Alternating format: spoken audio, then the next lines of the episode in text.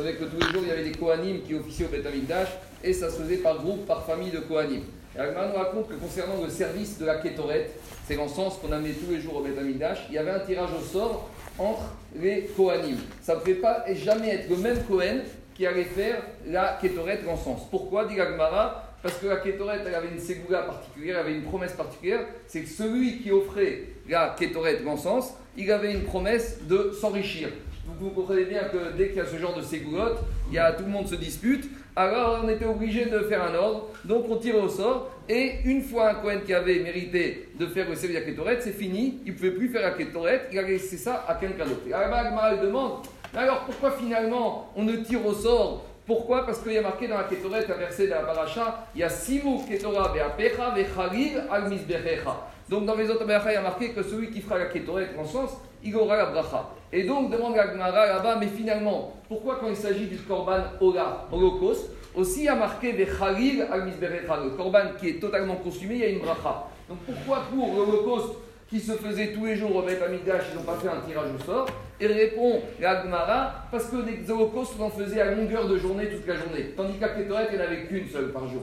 Donc, dans un cas, c'est une mitzvah qui est fréquente. Donc, comme c'était récurrent, alors c'était pas la peine. On pouvait même, plusieurs Kohanim, faire la même fois, la même mitzvah. C'est moins problématique. Il y avait de quoi distribuer. Mais la Ketoret qui se faisait une fois par jour, c'était un problème.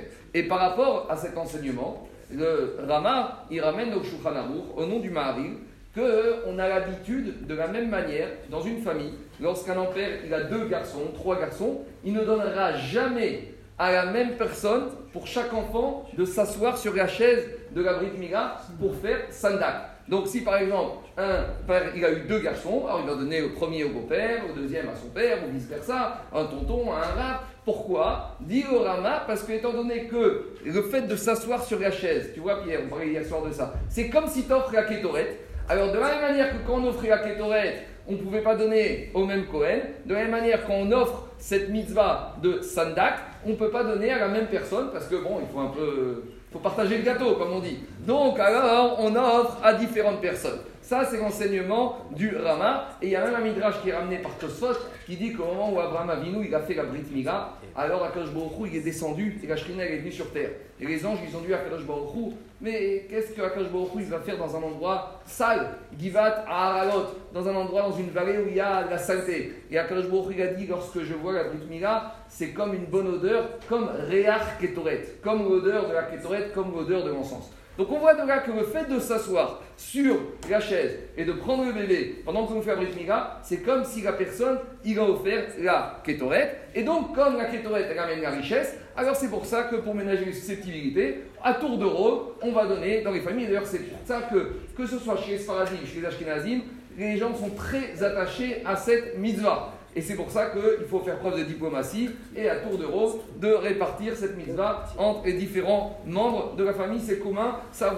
sur ça, quand il s'agit d'argent, il n'y a pas de différence entre Ashkenazim et Sfaradim. On se regroupe, on se retrouve tous. Mais par rapport à cet enseignement, le Noda Yehuda, le Rav de Prague, tu poses une question, il dit Je comprends pas. Comment la Torah fait un rapprochement? Comment la Gemara fait, le Rama il fait un rapprochement entre la Mira et la Ketoret et l'encens L'encens, ça se faisait à l'intérieur ici. Et c'était uniquement une odeur, c'était uniquement euh, des, des, plantes qu'on faisait brûler. Alors que normalement, on aurait dû comparer la Brit Mila au, sacrifice qu'on fait sur l'autel extérieur. Parce que sur l'autel extérieur, on prenait un animal et on faisait l'aspersion du sang. Alors de la même manière que dans le Brit Mila, où il y a une notion de sang, on on aurait dû comparer cela à quoi? À des corbanotes, à des sacrifices plutôt animaux, sur lesquels il y a une aspersion de sang, et le Noda il repousse, et il repousse cette comparaison, après il répond ce qu'il répond. Mais le Khatam Sofer, il va plus loin dans la question et il demande finalement, qu'est-ce que ça veut dire que le travail de la Ketoret, il enrichit? Et les autres travaux qu'on faisait au Beth Amikdash, et la shrita, et l'aspersion du sang, et la réception du sang, et le fait de brûler les membres et les graisses sur l'autel, ça n'enrichit pas? Qu'est-ce que la Ketoret, elle a de particulier? Et plus que ça, Finalement, à Komina la part d'un être humain dépend d'un Kadosh Baruch Ah, parce que maintenant il va faire la Ketoret, le Kohen, il va devenir riche, et parce que le Sandak, il s'assoit sur la chaise, il va devenir riche. Qu'est-ce qui se passe ici? C'est pas de ça que ça dépend. À Komina Shamaim, ça dépend pas du fait de s'asseoir sur la chaise que je vais m'enrichir. Alors il répond le Khatam Sofer en ramenant une Gemara de Moed Katan qui dit là-bas Bene Chaye Umzone, les enfants, la richesse et la nourriture, Lo bisruta ça ne dépend pas des mérites des mitzvot de la personne. Et là, bemazala ça dépend du mazal, la destinée. Bon, il faut expliquer cette mara. Mais qu'est-ce que dire que ça dépend du mazal? Explique là-bas, explique Tosfot dans Shabbat que le srout d'une mitzvah, et particulièrement comme la mitzvah de la Ketoret, elle a la faculté de changer le mazal, la destinée de la personne. Donc à partir du moment où c'est un srout de la mitzvah, elle permet de changer le mazal, la destinée de la personne. C'est pour ça que même si la personne il veut avoir un mazal qui était, on va dire, ne pas avoir beaucoup de parnassa, alors grâce au mérite de cette mitzvah, de s'asseoir, qui est comparé à mitzvah de la Ketoret, la personne il peut changer son mazal et grâce à, ça, il peut bénéficier de beaucoup de richesses. Et d'ailleurs, c'est pour cela également que lorsque Sandak il est assis, on lui demande des brachot, parce qu'il a un mérite particulier à ce moment-là dans cette mitzvah, et il y a une possibilité de changer le mazal, non seulement à lui, mais même des personnes qui va bénir. Et quand on parle de mazal ici, il ne faut pas le prendre au sens richesse matérielle, il faut surtout l'entendre au sens richesse spirituelle. Et vous savez, une fois, il y a une personne qui est venue voir le sniper, j'ai raconté cette histoire la semaine dernière, mais il y a des gens qui ne pas je le raconte. Il y a des personnes qui voir le sniper. Sniper, c'est le père de Raphaël Kanievski. C'était le sniper, c'était comme son fils. On l'a invité à faire un nombre de Brit Migot. Il était sandak dans des dizaines, dans des centaines de Brit Migot à Bnebrak. Et une fois, il y a un visiteur américain qui est rentré dans sa maison. Le sniper, il habitait dans un deux pièces, 30 euh, mètres carrés, tout pourri de Bnebrak. Et il rentre, il lui dit Rabbi, je comprends pas. Il a marqué quand on est sandak, on devient riche. Et vous, c'est pas une mira, vous étiez sandak, c'est des centaines. Et il lui dit alors quel est le problème? Il dit, ben, regardez, vous habitez, regardez les murs de la maison, c'est pas, c'est pas un palais ici.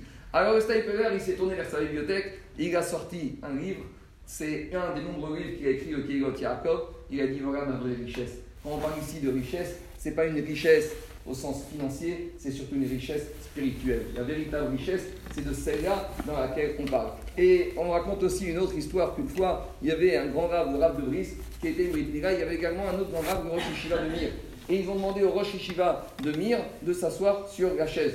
Alors Rosh Yeshiva de Mir, il était gêné parce qu'il y avait le Rav de Brice qui est un bon Rav. Il lui a dit écoutez, j'accepte parce que je suis Rosh Yeshiva. Donc même si je m'enrichis, c'est pas pour moi, c'est pour la Yeshiva. Et qu'est-ce qu'il lui a répondu le Rav de Brice? Il a dit moi je suis un élève du Gon de Vigna. Et le Gon de Vigna, il a dit nous on ne tient pas ce milliard.